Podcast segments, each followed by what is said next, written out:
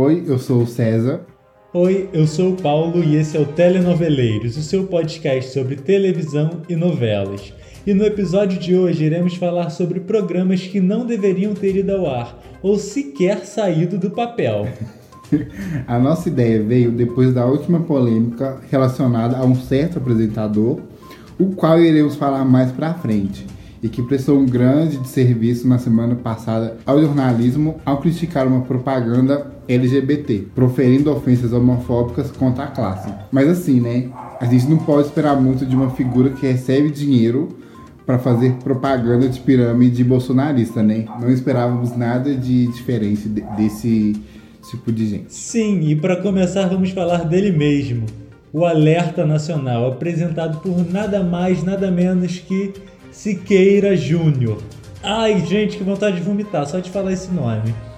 Nesse tópico, iremos colocar todos esses programas sensacionalistas que exploram tragédias por audiência e que na realidade não trazem nenhuma informação só espalham medo nas pessoas e desinformação. Além do Alerta Nacional, cabe mencionar o programa do Datena e o Cidade Alerta, o show de horrores estrelado pelo cometa Luiz Bach. É preciso enfatizar no que diz respeito ao Cidade Alerta. Ainda somos obrigados a assistir a acusações levianas e a cobertura sensacionalista do apresentador. Além daquele botox na cara dele, né? Péssimo. botox, muito reboco, aquela cara branca.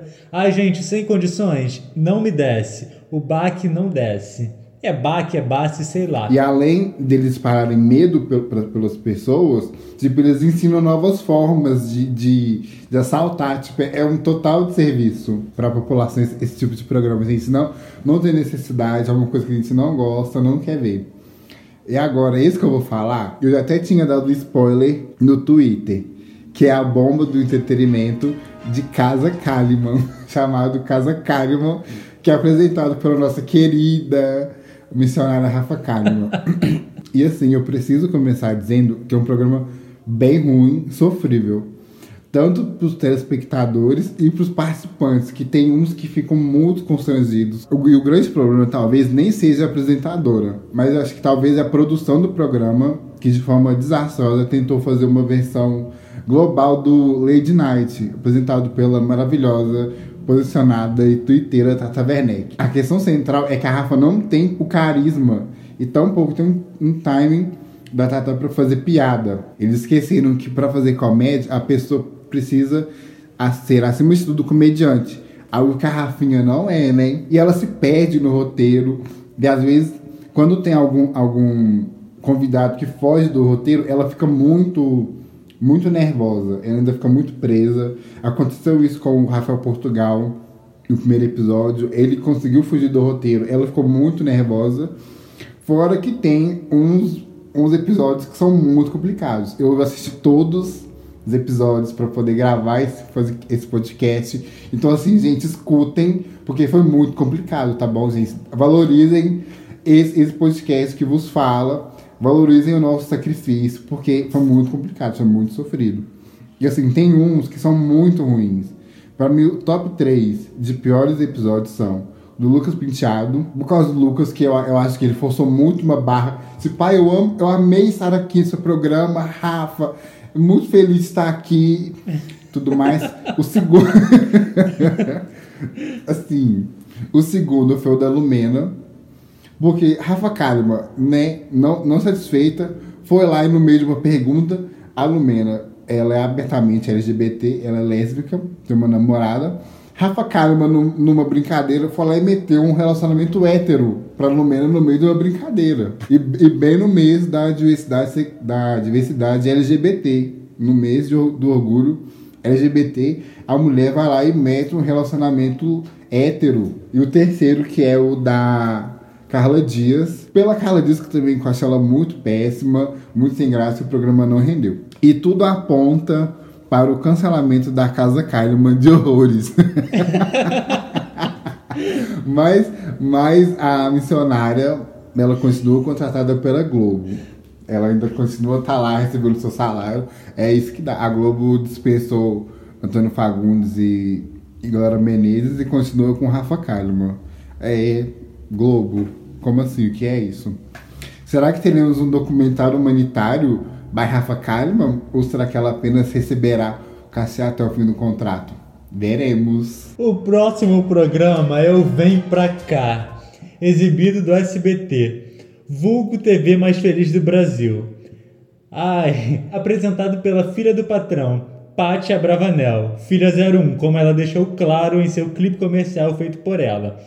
O programa é Podre! podre. O programa é um Frankenstein, um cruzamento mal sucedido entre o encontro e o hoje em dia. A inexistência de carisma por parte da apresentadora do programa, aliada à falta de jogo de cintura e às falas bem problemáticas, o tornam em mais um programa de auditório que sequer deveria existir. Gente, é sem condições aquilo ali. Ela fala muita besteira. É tudo errado, o roteiro é errado, o figurino é errado, o cenário é errado, porque eles tentam imitar uma coisa ali que não dá, não desce, não funciona. Não podemos esperar o contrário da Patrícia. Um indivíduo preconceituoso, misógino e conservador, tal qual o pai. Ela e toda a família, o núcleo do SBT, sempre fizeram questão de passar uma mensagem de submissão feminina e de tolerância ao intolerável. É um mico total. A Patrícia Bravanel, ela é um mico total. Ela não tinha que estar na TV. Ela é uma pessoa péssima desde aquele sequestro, né? Ela felicíssima por ter sido sequestrada. Aquele episódio é um marco na TV brasileira. Ali a gente já teve uma visão prévia do que ela seria nos anos posteriores, que é o que a gente está vivendo atualmente. Uma pessoa sem conteúdo total, vazia. E o próximo dessa lista, não podia deixar de ser, é o A Tarde é Sua, transmitido pela E-Rede TV, programa apresentado pela polêmica Sônia Abrão, e assim como todos os demais programas policiais sensacionalistas e de fofoca, o programa jorra sangue e difamação. O ponto maior de, de, desse tsunami vergonhoso sensacionalista foi a cobertura do caso Eloá, em que ela ligou para o sequestrador, tomando o lugar da polícia e todo, e todo o corpo técnico especializado. Gente, essa mulher tinha que ser presa. Ela começou a negociar a soltura da vítima em rede nacional. Tem um documentário no YouTube que se chama Quem Matou Eloá. Ele é muito interessante que mostra como que a mídia foi decisiva para esse caso. E assim, a falta de noção dela foi assustadora e o final, infelizmente, a gente já sabe né, como aconteceu. E mesmo assim, depois de tantos anos, recheados de uma infinidade de polêmicas envolvendo o programa, ele permanece no ar porque ele tem audiência, ele tem audiência e tem anunciantes. Aliás, a gente não pode esquecer que o, Sique, o Siqueira Júnior, ele perdeu anunciantes, né? Bem feito. Ele perdeu, ele perdeu anunciantes aí por causa dessa polêmica. Ele se ele se desculpou, mas ele ainda fala que aquela ali é a opinião dele, então ele não se desculpou, viu, gente? Então, não desculpou. Assim, mas, né, se, sejamos razoáveis, né? Ainda que a Rede TV optasse por substituir o programa, a probabilidade de ser algo tão ruim quanto é imensa, né? Tipo, na, nada seria tão ruim que não possa piorar, né? Então, oremos aí. Mas eu acho muito difícil o programa da, da, da Soninha sair do ar. E continuando, temos o É de Casa, uma espécie de encontro, mas transmitido aos sábados. A apresentadora principal, Patrícia Poeta, não tem magnetismo suficiente para segurar um programa desse tipo. E para piorar, a proposta da Rede Globo em fazer um programa para o povão não rende frutos, pois eles não possuem tato para falar com uma massa tão diversificada assim. O esquenta não pode ser reproduzido, desculpe, Globo. Tanto que sempre perdem audiência para a Record. A partir disso, vocês podem notar o nível, uma vergonha. Gente, o É de Casa é sem, sem condições aquilo ali. E a Patrícia Poeta, eu não vejo carisma nela em, em nada. Desculpa falar. Desde a época do Jornal Nacional, ela parecia que não queria estar ali. Quando a Fátima foi substituída por ela, foi uma grande perda. Adoro a Fátima em telejornais. Nem no Fantástico a Patrícia Poeta rende. Eu não entendo. Eu não gosto muito do encontro também. Eu adoro a Fátima, mas eu acho o encontro um programa muito ruim. Mas quando a Fátima tá no programa, eu consigo deixar a televisão ligada assim Tipo, de, deixa aleatório. Mas quando é a Patrícia, eu não consigo. Tipo, ela é muito sem carisma. Ela não tem um pingo de carisma. Ela tá ali super desanimada. E essa questão também do É de Casa é muito complicada, né? Eles querem fazer um programa, igual o Paulo falou, pro povo, mas não conseguem. Eles são muito sofisticados para fazer um programa pro povão. E continuando aqui na grade de sábado, não podia faltar ele, né? Se joga se joga para fora da televisão. Sabe aquele programa que a gente sente o desejo de se, se jogar para longe da TV? Ou quem sabe jogar a TV no chão? É essa que é a sensação de assistir o programa. Muito bom, né? Parabéns, nota zero. O programa é apresentado pela Fernanda Gentil, sendo uma espécie de video show, só que com menos show. Um amontoado de quadros desconexos, sem pegada ou emoção. Sabe o que esse programa parece? A Patrícia Bravanel zero encanto, sem graça, capenga, xoxa, anêmica. Gente, o, o, eu, eu já tinha raiva do Se Joga na época que, que ele era de segunda a sexta. Eu já achava péssimo. E é engraçado, eu gosto da Fernanda, eu gostava da Fernanda Gentil no esporte. Ali no esporte ela tinha aquele. Ela conseguiu dar um, um time novo pro, pro esporte de uma forma mais, mais informal. Mas assim, quando ela foi pro entretenimento, foi muito ruim. Eu acho que ela tentou fazer a mesma coisa que o Thiago Leifert fez, saindo do esporte, indo pro Big Brother. E ele, ele conseguiu, ele conseguiu mudar. Eu acho, eu acho o Thiago Leifert carismático no Big Brother. Eu não gosto muito dele no The Voice, mas no Big Brother ele conseguiu criar o próprio jeito dele no programa, porque estava muito marcado no Pedro Bial, né? Então acho que ele conseguiu imprimir a, a marca dele no Big Brother, ele tá muito bem. Eu acho que a, a Gentil queria ir, a Fernanda Cortez, ela queria ir pro, pro mesmo pro mesmo caminho e não conseguiu, porque você joga um programa muito, muito ruim mesmo, gente, não tem a menor condição. E para terminar, precisamos mencionar todos os programas de final de semana que exploram falhas estruturais da nossa sociedade, como por exemplo a pobreza e seus desdobramentos, e fazendo todo aquele sensacionalismo básico em cima de sempre com uma história cativante de uma pessoa ou família que enfrentam dificuldades possuem um sonho de melhorar suas condições financeiras, sua casa ou ainda que desejam conhecer seu ídolo. Só que, como a vida do pobre é mais complicada que uma prova olímpica, para atingir esse objetivo, a pessoa precisa atingir o ponto máximo do desespero e da humilhação, nada diferente da rotina diária da classe C. Aliás, a pobreza e o sofrimento sempre foram entretenimento da classe A que, em busca da redenção da culpa em ter muito, acreditam que a bondade em abrir mão de alguns trocados fará deles mais humanos, quem sabe deuses da filantropia. Este é o retrato dos programas de auditório, como o Domingo Legal, o programa da Eliana, Hora do Faro e o programa do nosso futuro ex-candidato à presidência, Caldeirão do Huck, que sempre apertam a mão nesse tipo de narrativa ultrapassada. Enfim, a nota para esses programas só poderia ser uma nota dó. A televisão brasileira precisa acompanhar as mudanças que ocorrem na sociedade, eliminar a romantização da pobreza e a crueldade da exposição das pessoas e seus problemas. A infelicidade alheia não pode ser mais objeto de entretenimento. Isso é uma total falta de empatia e, em alguns casos, humanidade.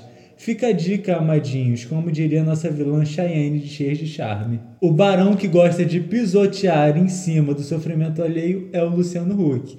Esse aí ele pisa, ele samba, tal qual a Nazaré sambando na cama da Maria do Carmo, em Senhora do Destino. Aquela cena que a Nazaré fica sambando em cima da cama da Maria do Carmo. Então, é o Luciano Huck sambando em cima da humilhação do pobre, porque para você ganhar uma casa, para você ganhar um carro reformado, você precisa se humilhar, se rastejar na lama, convencer o público de que você merece aquilo. Você não pode ganhar aquilo de bom grado, não. É esse tipo de programa que passa aos sábados e domingos. A Eliana e o Rodrigo Fábio, eles não eram tão sensacionalistas assim.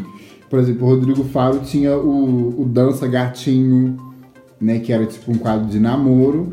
E Eliana tinha o Rola and Rola, que também era outro quadro de namoro maravilhoso. Só que aí eles viram que acho que foi o Rodrigo Faro. Quando o Rodrigo Faro foi pro domingo, ele começou a apostar nesses, nesse sensacionalismo absurdo e começou a ganhar no Ibope. A, produção dele também começou a apostar nisso e fica essa guerra de domingo, porque eles pegam, tipo, o domingo, o programa inteiro. Tipo, começam com o programa, uma história muito triste do, do, fulano que tá passando necessidade e quer comprar uma casa e conhecer o, o seu ídolo. Tipo, eles ficam o programa inteiro nessa narrativa. Aí geralmente vem uma música muito triste e uma, um, aí coloca uma imagem preto e branco da pessoa falando. E aí a pessoa tem que se humilhar. E assim, gente, eu, eu acho que, que nos dias de hoje esse tipo de, de coisa não, não cabe mais. Imagina só os programas sociais que não teriam no Brasil caso o Luciano Huck ganhasse a presidência. Para você receber o seu FGTS, você tem que. Para você receber o seu seguro-desemprego, você tem que correr meia maratona, escalar cinco prédios. Então, assim, esse tipo de, de entretenimento nos dias de hoje não, não cabe mais.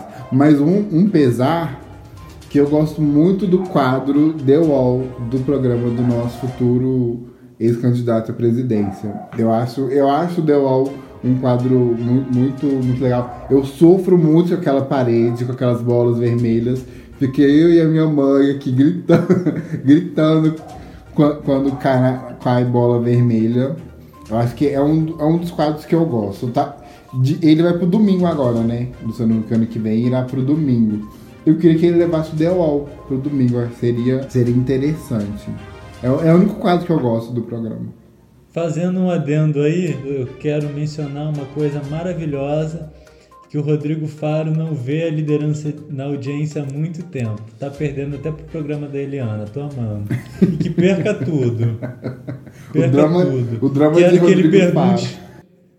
Sim, Quero que ele pergunte ao vivo novamente como é que tá a audiência, ou então faça aquele choro dele, Gugu, igual ele fez na morte do Gugu Liberato. O drama de Rodrigo Faro, perdeu na audiência para Eliana. Perdeu Sim, tudo. Perdeu tudo. Sim. E dizem que ele vai fazer o Silvio Santos no cinema, né? Combina direitinho com ele. Pois é, gente. A gente fica por aqui. Esse episódio foi muito legal de gravar. A gente externou toda a nossa raiva por esses programas.